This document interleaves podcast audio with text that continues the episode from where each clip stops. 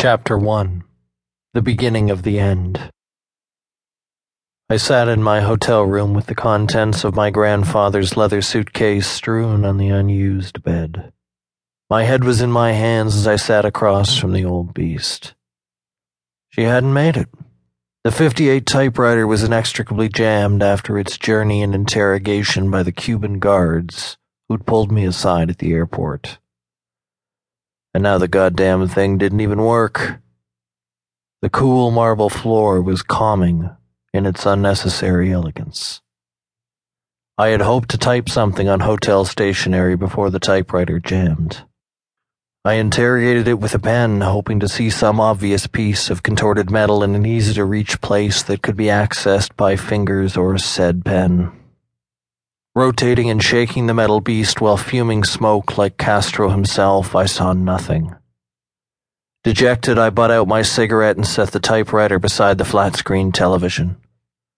I had come to Havana to write, but now could only absorb.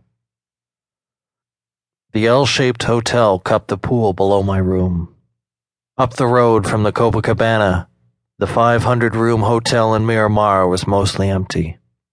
Its grand entrance was two stories of glass windows that curved, forming the lobby over gray marble steps and columns with green marble accents and brass railings.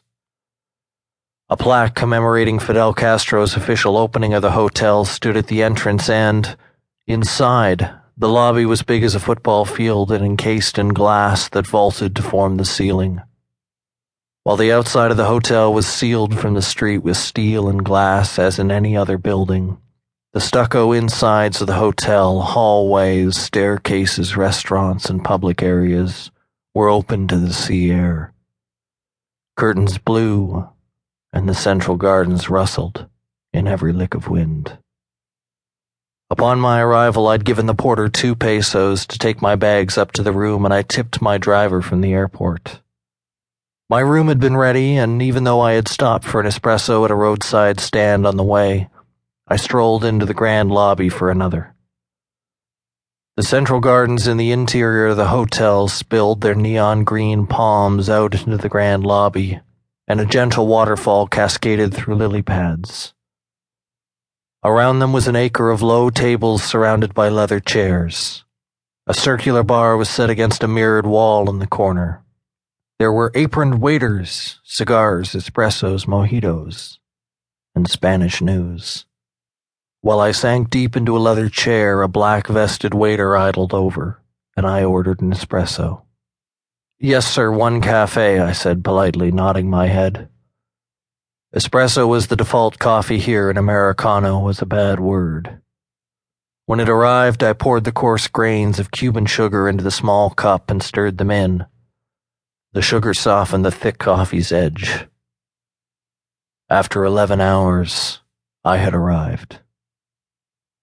Caffeinated, I had wandered the wings of the hotel past the gift shops, the gym, the hairdresser, the humidor, and finally to the street-side cafe where seafood was the cheapest item on the menu, and the salad bar was prohibitively expensive, filled with nothing but tomatoes and olives, and always closed.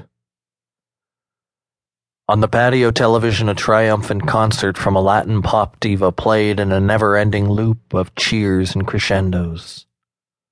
I watched it with the cats who frequented the cafe to beg politely.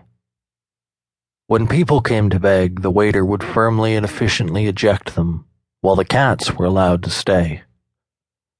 I returned to my room while the breeze blew through the central gardens and whispered down the long hallways, stacked row on row, up and up to the sky.